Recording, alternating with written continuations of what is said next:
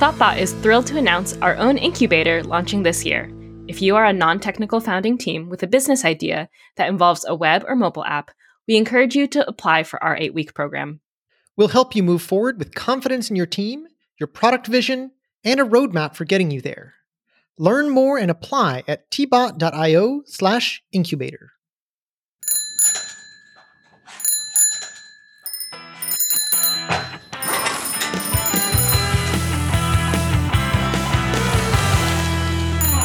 Hello, and welcome to another episode of The Bike Shed, a weekly podcast from your friends at Thoughtbot about developing great software.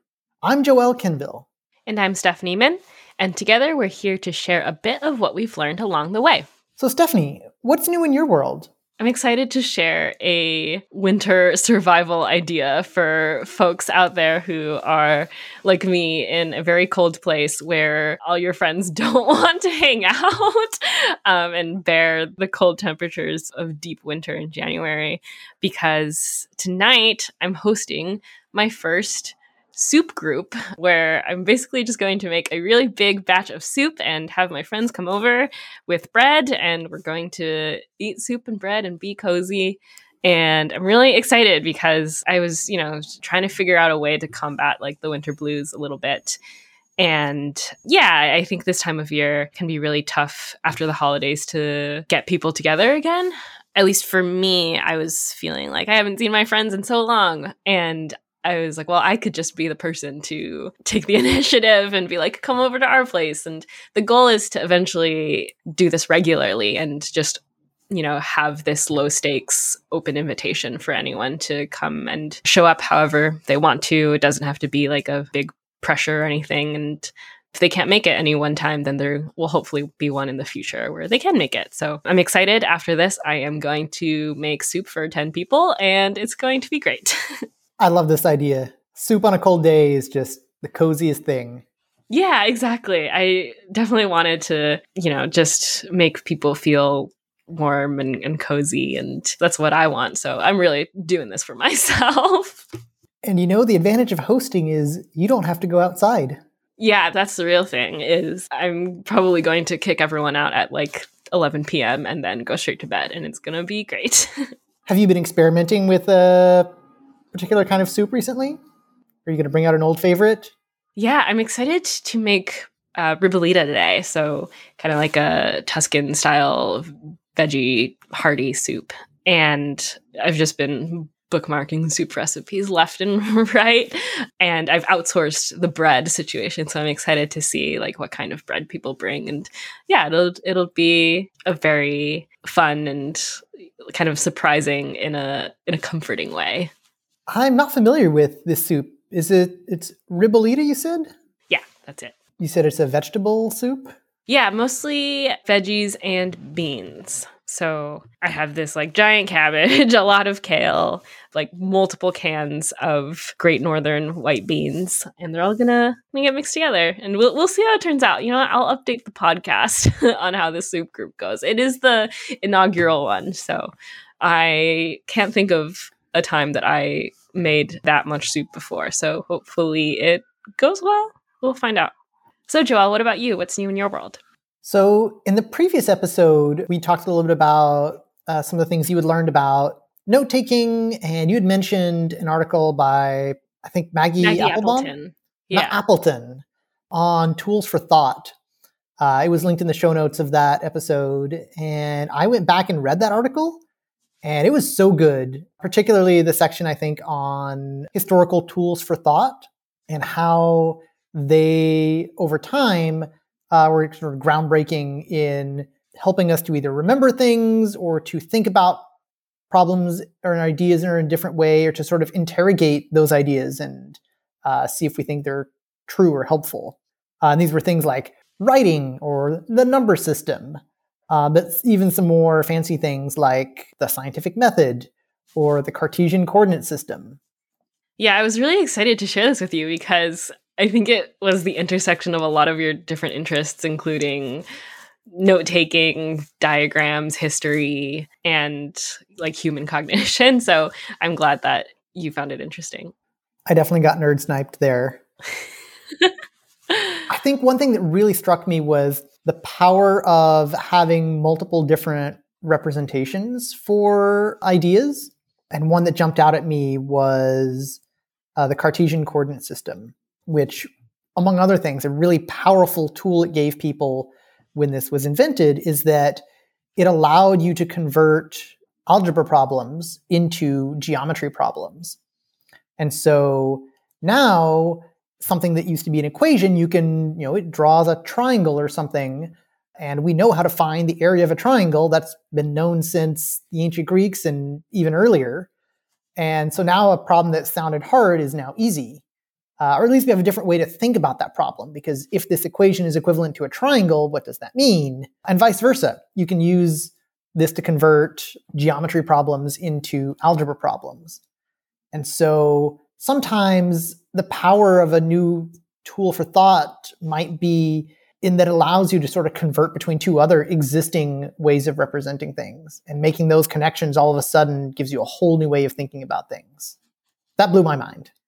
Yeah, I agree. I think the other really cool thing is that a lot of these ideas that humans are discovering also already existed in the natural world. So when you were talking about, you know, math, like you can see representations of math in plants and nature. And, and I was uh, reminded of, you know, how honeycomb, right, um, from bees, like that is one of the strongest shapes. And um, yeah, it's really neat to draw inspiration from a lot of places and, you know, learn from uh, things that like figured it out before we did. Have you seen the video on YouTube called Hexagons Are the Bestagons? No, I have not. Tell me more. It's a video on YouTube. We can link it in the in the show notes. Basically, the hexagon shows up everywhere in nature, in part because it has a lot of really fun mathematical properties. It's one of the few shapes that you can use to completely cover a surface. So if you want to sort of subdivide a two dimensional surface into smaller shapes without leaving any empty spaces between them, you really don't have that many options. I want to say it's like squares and triangles and hexagons are like the only shapes that can do that. And hexagons have these really fun properties around strength. They also are one of the best balances between uh, volume versus uh, the amount of material that it takes to give you that volume and for strength and things like that. So it's good for honeycombs because you can store a lot of honey for very little amount of wax. Uh, but it's also good for all sorts of structural engineering because you can build things that are very strong yet light because they require very little metal or other material to create them. When you were saying hexagons, you know, filling a lot of space, I also thought about like how they've become kind of popular in in tiles or like interior design in like kitchens and bathrooms and stuff. I've definitely seen that trend um, a bit. So that's really cool just to see, like, yeah, this thing in the natural world that we have adopted for other uses. It's really fun. I want to say this idea of like taking a 2D space and being able to like completely cover it without spaces uh, with a shape is called tessellating a plane. Uh, it's a fancy term for it. And if you want to do it with just a single shape, I think there's yeah, there's only like three or four shapes that can do it. That's really interesting because it reminds me of those like tessellation puzzles that I used to like play with as a kid. You know what I'm talking about? Uh, you're thinking like a tangram or something different? Yeah, yeah, tan- tanagrams. That was. Oh my gosh, those were fun. Wow, was learning math as a young child. Just didn't even know it. Another random fun fact: the logo for the Elm programming language is a tangram and the community is sort of encouraged to then remix it uh, because the tangram is just a square tessellated out of a bunch of these shapes. But then, if you're building a library or you've got an event or something, the community will take those shapes and remix them into some other shape that might fit your event. That's really cool. Is it a metaphor for how Elm can be used in different ways? I'm not sure about the story behind the logo. Uh, we'd have to look that up that'll be a good adventure for later. in I want to say Moroccan art, but I think it might be broader than just Moroccan. It might be more broadly North African or Moorish or whatever you want to call that. There's a long history of building these tessellations, I think out of tiles, but maybe other things as well, where you're doing with a variety of shapes. So you might start a classic one, I think is an eight pointed, is it eight? Or I think it's an eight pointed star. And then you sort of add other shapes around it. And those can create patterns that take a long time to repeat. Uh, there's these beautiful geometric patterns that just keep on going and expanding without necessarily repeating over a lot of space. Whoa. That kind of blows my mind a little bit. It seems so like counterintuitive, but then I feel like there are a lot of things in math that are like that as well. So yeah, I think a classic pattern you might start with something like an eight-pointed star, and then maybe to fill in the spaces like around that central star, you might put some squares, and then maybe you put some triangles around that, and you sort of keep trying to fill in, and maybe eventually you get to another eight-pointed star. But it's not always like perfectly symmetric. Someone should make a board game or something out of this idea.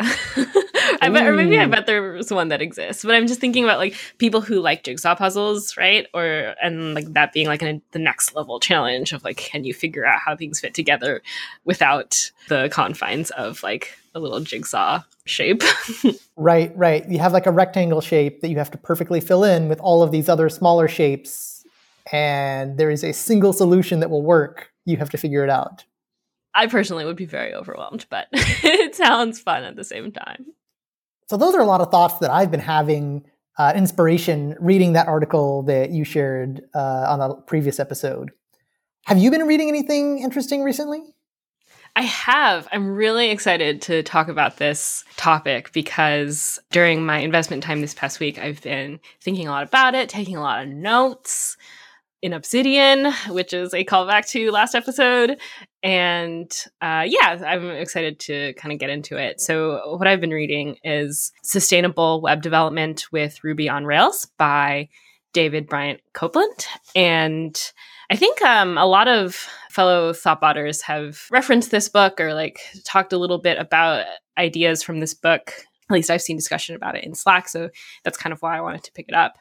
But what really blew my mind was honestly the first chapter where he talks about like why he wrote this book and basically like what sustainable web development is because it you know is a little bit maybe like of a buzzy word. It's like what is sustainability? How does it relate to tech and what we do? And he basically gets down to it by saying that you know the software that we write is sustainable if it continues to meet our needs like years into the future is like has longevity and like continues to be something we can iterate and work on and not feel that like pain or friction. And we like feel you know like we want to and we feel joyful working on this code base. So that was kind of my interpretation of his definition about sustainability I love that definition of sustainability about code that can grow and live for a long time. And I feel like that's not a universal value in the tech industry. Uh, and on the extreme end of that, you'll have teams that promote the idea that maybe every few years you should throw out your old code base and rewrite. I want to say some teams at Google may have done that as a practice for a while. And of course, then people quote that as a best practice to a certain extent, I want to say that's kind of what happens uh, with Basecamp, in that there's like multiple versions of Basecamp, and I I want to say each of those is a uh, fresh Rails app. So there's a sense in which those uh, or that style of development is not sustainable in the definition that you were just giving there. Uh, how do you feel about that? I definitely think the industry has a bias towards newness and change and you know like a, a lot of people want to pick up the hot new technology and, and like you said rewrite code especially when it's become hard to work with. And i honestly i think that could be like its whole own episode uh, rewrites because i think um, you and i have pretty strong opinions about it. But i genuinely think that like most of our work is at least you and I on the Boost team in particular here at Thoughtbot, where we embed um, on existing client teams, and usually that uh, means legacy code as well. But I, I think that the work of development is mostly, you know, like extending existing code and trying to sustain applications that have users and like are working for users and i think that that's certainly a value that i wish were highlighted more or like were invested in more because sometimes you know that change or you know wanting to hop on to do something different or do something new um, you know has a lot of consequences that i'm not sure we talk about enough as an industry. Debugging errors can be a developer's worst nightmare but it doesn't have to be airbrake is an award-winning error monitoring performance and deployment tracking tool created by developers for developers that can actually help cut your debugging time in half so, why do developers love Airbrake? It has all of the information that web developers need to monitor their application, including error management, performance insights, and deploy tracking. Airbrake's debugging tool catches all of your project errors, intelligently groups them, and points you to issues in the code so you can quickly fix the bug before customers are impacted. In addition to stellar error monitoring, Airbrake's lightweight APM helps developers track the performance and availability of their application through metrics like HTTP requests, response times, error occurrences, and user satisfaction. Finally, Airbrake deploy tracking helps developers track trends, fix bad deploys, and improve code quality. Since 2008, Airbrake has been a staple in the Ruby community and has grown to cover all major programming languages. Airbrake seamlessly integrates with your favorite apps to include modern features like single sign on and SDK based installation. From testing to production, Airbrake notifiers have your back. Your time is valuable, so why waste it combing through logs, waiting for user reports, or retrofitting other tools to monitor your application? You literally have nothing to lose. Head on over to airbrake.io slash bikeshed to create your free developer account today. It's interesting you mentioned the types of projects that we tend to be on. I feel like there's a lot of projects that I've been brought on where my goal specifically coming onto this project was to make the software more sustainable for the team. Um, it's very easy to sort of start moving very fast in the beginning with a greenfield app, and then eventually a lot of your choices catch up to you. And then as your team grows and your product grows, it becomes less and less sustainable. And that's often where the point in the life cycle of the product where I might join the team and try to help make things better for them. I love the, the keyword sustainable. I don't think that's one that I've used a lot, but it's a great label to put on that kind of work. Yeah, I agree. I think what you mentioned earlier too about values, that really stuck out to me in this book because, you know, basically says like this book is for you if you value these three things sustainability, consistency, and quality. And all of the recommendations and techniques that he then presents in the rest of the book using Rails, those decisions are recommended with those three values in mind. And I think well one those values are like personally important to me as a developer um, but it also helped me develop some guiding principles around decision making and provided a lot of clarity around times that I've been on teams where we were doing things that didn't quite align with my values and I like didn't enjoy it and I couldn't really figure out why. But now I'm able to see that, oh, like perhaps this team or organization was valuing something like speed or profit or change or something like that, that I just like fundamentally value differently. And that was kind of where my internal friction or like contentment or discontentment was coming from um, when working on these teams. So, yeah, that was really clarifying for me. Would you say for you, when you talk about these values, that these are sort of fundamental or ultimate values for you when you write code? Or are they values that are a good way to sort of be a means to some other end? You know, for example, sustainability, do you care about sustainability just for its own sake? Or do you care about it because you want a product to be able to live for a long time. You're, you're building for 10 years or 20 years or however long you want this project to last. I think the thing with values is that they are really fundamental to a person's like identity or belief system. In fact, the definition that I'm kind of working off of here is that values are those fundamental beliefs that drive our actions. And so when you say like our you know our values driving how you write code, I think they drive everything. but the point that he makes in this book is like here is how they drive code and technical decisions. So the book is actually quite specific about technical recommendations that he has in the context of, of, Rails. And it's it's funny because we're talking pretty like abstractly and big picture about values and, and things like that. But then I think it's because he sets the stage to be like, everything I recommend here is what I believe to be sustainable and good quality and consistent. Um, and for uh, just for an example, one of the recommendations he makes is to when you're kind of setting up a greenfield application is to use a SQL schema instead of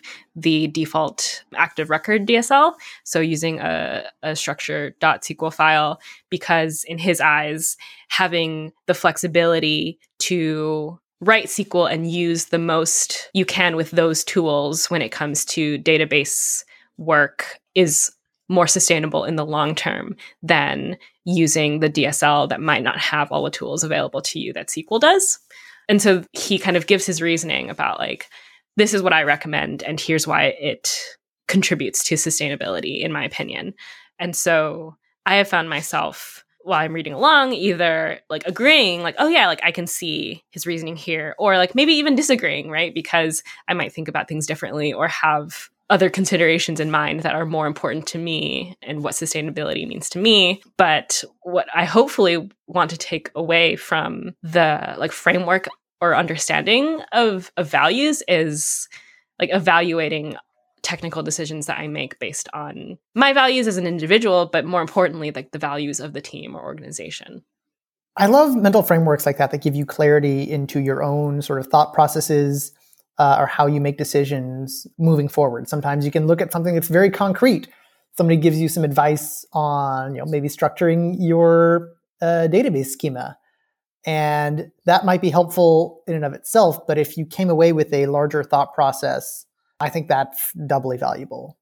As an aside here, I love this approach to uh, writing, where he sort of lays down the almost like preconditions for this book if you don't agree on these values, this book is not going to be very helpful for you. And then also, here are situations where this advice is not going to apply. Now that I've put down all these edge cases for the rest of this book, I am going to be speaking uh, very sort of decisively. These are the things I recommend, uh, and not have to caveat myself all the time. It's like, yes, I know there are some edge cases where you might not want to do this, if you know it's a one-off script or whatever but it's like we've already dealt with all of those up front and now i can be sort of very confident and very direct for the whole rest of the book and i feel like that's something i struggle with in some of my work sometimes is i care a lot about nuance and my audience probably cares about edge cases even more than i do they probably care too much because i say something that's generally true most of the time and i know somebody's already thinking about the one edge case where that's not true and that doesn't matter for the main point I'm trying to make. So it's always a struggle to know when to caveat a statement that I'm making. But if you caveat too much, then you sort of undermine your whole point. And so I like this idea of putting some caveats up front and then just saying, like, here's the now we're in the 80% case. Within the 80% case, these are things I think are true. Yeah, that's a really good point. I agree. He is very clear about the intended audience, right? And so when you read this book, you are either on board because you value the same things he does, or you're not because you like are focused and your goal are things that are different from him. So I think it was really helpful to get on the same page, even yeah, like in a piece of content or in a piece of writing. Because I, you know, I want to use my time well as a reader, so I want to make sure that what I am consuming make sense for me and I will find it worthwhile. David takes a really strong stance on what quality means. And even though that is, you know, a pretty subjective value, he describes it as doing things right the first time and acknowledging the reality that we likely won't have the time to go back and clean things up after they've been shipped. So on this client project, I found myself wanting to refactor things as part of my process, suggesting different implementations, you know, to do things the quote unquote like right way or like the best way we could. And not everyone shared that sentiment. I sometimes got pushback and that was challenging for me to figure out how I wanted to navigate that situation and what I was willing to let go and what I wasn't. And so I'm curious if you've ever been in a consulting position like that, where maybe the team and organization's values were a little bit different from your understanding, or if they just weren't clear at all and you were driving towards something that seemed very nebulous. I think I've been on both sides of that. Both sometimes saying, look, we need to maybe slow down, or here's a thing that we need to do, otherwise, that's going to cost us in the longer term. Here's an area where we need to invest in quality today. And sort of on the other side, where I'll feel like someone is like really pushing an over engineered solution, claiming it's going to make life a whole lot better if we invest three months upfront today, and maybe in three or four years it'll pay off if certain things happen that don't really necessarily line up with the immediate goals. A lot of this, I think, comes down to understanding the client and their business and their goals.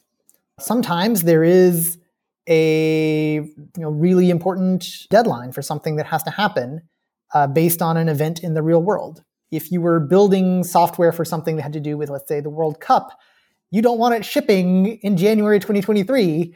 That's just pointless. And so you've got to prioritize shipping things. And you know, sometimes you say, okay, well, do we ship a few broken things, or do we prefer to ship something that's a little bit smaller, more tightly scoped, but that holds well together?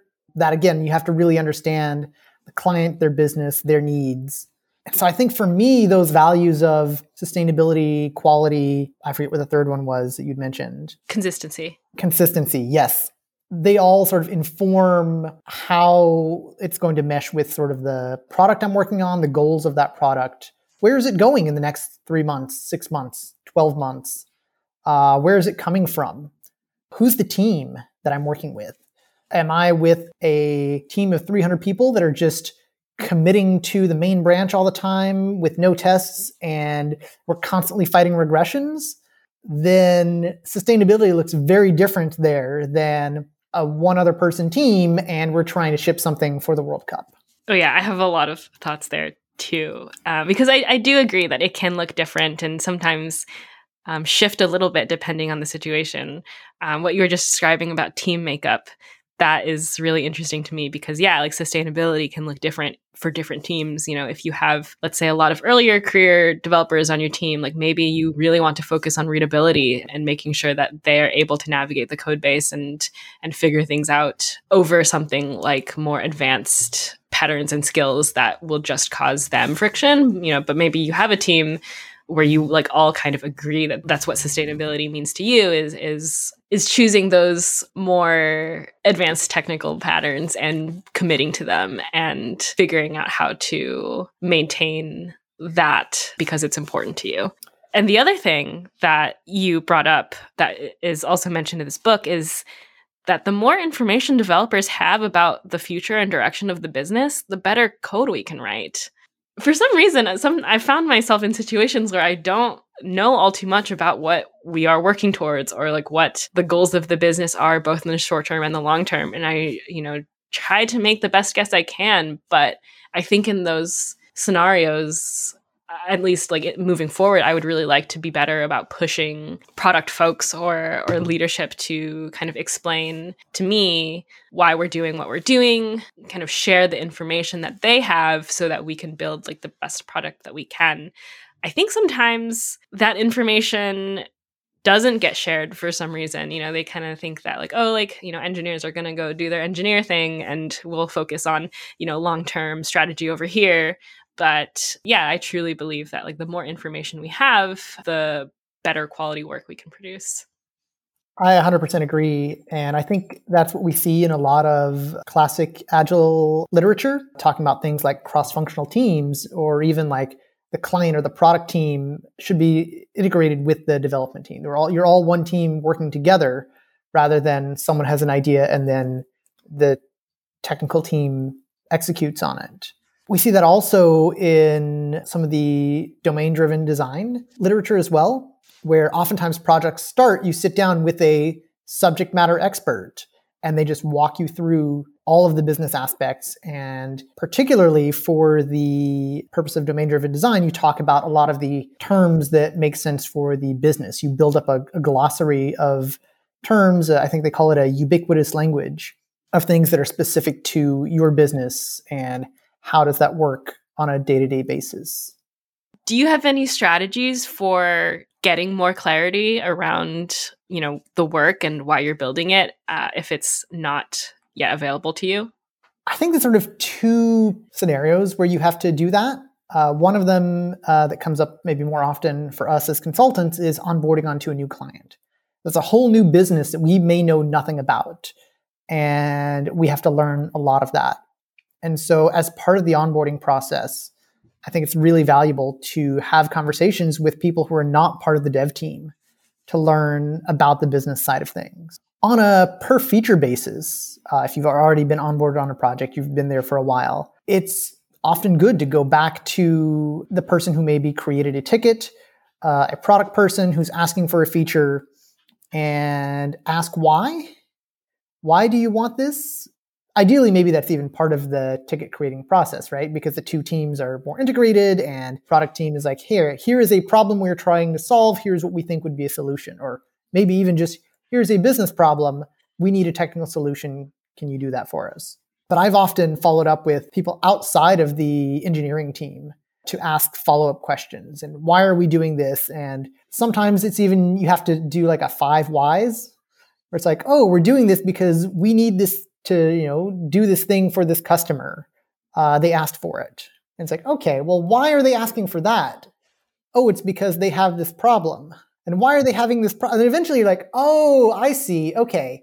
The real solution has nothing to do with what was asked and you come up with something that's maybe much tighter scoped or will better solve uh, and everybody's a winner in that case. But it does require following up. So i guess the, the short and boring answer is talk to people outside the engineering team that's a great point. I think the questions that we as engineers ask can drive more clarity to product people as well. You know, if we continue to ask those five levels of why in ways that they maybe didn't think about either, you know, we like have the opportunity to do that you know if we want to do our work well too that's kind of exciting to me that it isn't just oh, okay we're handed some work to do and kind of they've done all of that strategic thinking separately. But having to implement those details uh, we can kind of start to chip away at you know what are we really doing here? And you mentioned talking to people outside of the engineering team. I just was thinking that like pairing with non developers would also be a really great task to do uh, especially when you you know like get a ticket that's a bit ambiguous and you have questions and you can always you know like comment on on the ticket or whatever and ask your questions but perhaps there's also a good opportunity to work things through synchronously. In some ways i think that is a more natural opportunity for that conversation to evolve rather than it being like okay like i answered these questions and now i'm going to move on to you know whatever else i have to do so you mentioned pairing. It's often good to have someone uh, maybe outside the development team pair with you on a technical thing, but sometimes it's good to flip the script. If you're building especially software for an internal team, it can be really valuable to just shadow one of them for a couple hours or a day. I did a project where uh, we were building a tool for uh, an internal sales team, and I yeah had the privilege to shadow a couple of the sales members for a few hours as they're just doing their job. And I'm just asking all the questions like oh why do you do it that way? And what is the purpose behind this? And I learned so much about the business by doing that. I love that we took this idea of sustainable development and went beyond just technical design decisions or aspects of how we do our jobs because you know, there is so much more that we can do to foster the value of sustainability or, you know, whatever other values that you might have. And yeah, I feel really excited to try both these technical strategies from the book and also the collaborative aspects as well. I'm really excited uh, about some of these ideas that are coming up from the book. Uh, I think today we basically just talked about the introduction, the idea of sustainability, but I think as you know, maybe you read more in the book, maybe we could do another episode later on talking about some of the more specific technical recommendations, how they relate to sustainability and maybe share some of our thoughts on that. Yeah, I definitely am excited to keep y'all updated on this journey. on that note, shall we wrap up? Let's wrap up. Show notes for this episode can be found at bikeshed.fm. This show is produced and edited by Mandy Moore. If you enjoyed listening, one really easy way to support the show is to leave us a quick rating or even a review in iTunes. It really helps other folks find the show. If you have any feedback, you can reach us at at underscore bikeshed or reach me at Joel Ken on Twitter or at hosts at bikeshed.fm via email. Thank you so much for listening to The Bike Shed, and we'll see you next week. Bye! This podcast is brought to you by Thoughtbot, your expert strategy, design, development, and product management partner. We bring digital products from idea to success and teach you how because we care. Learn more at thoughtbot.com.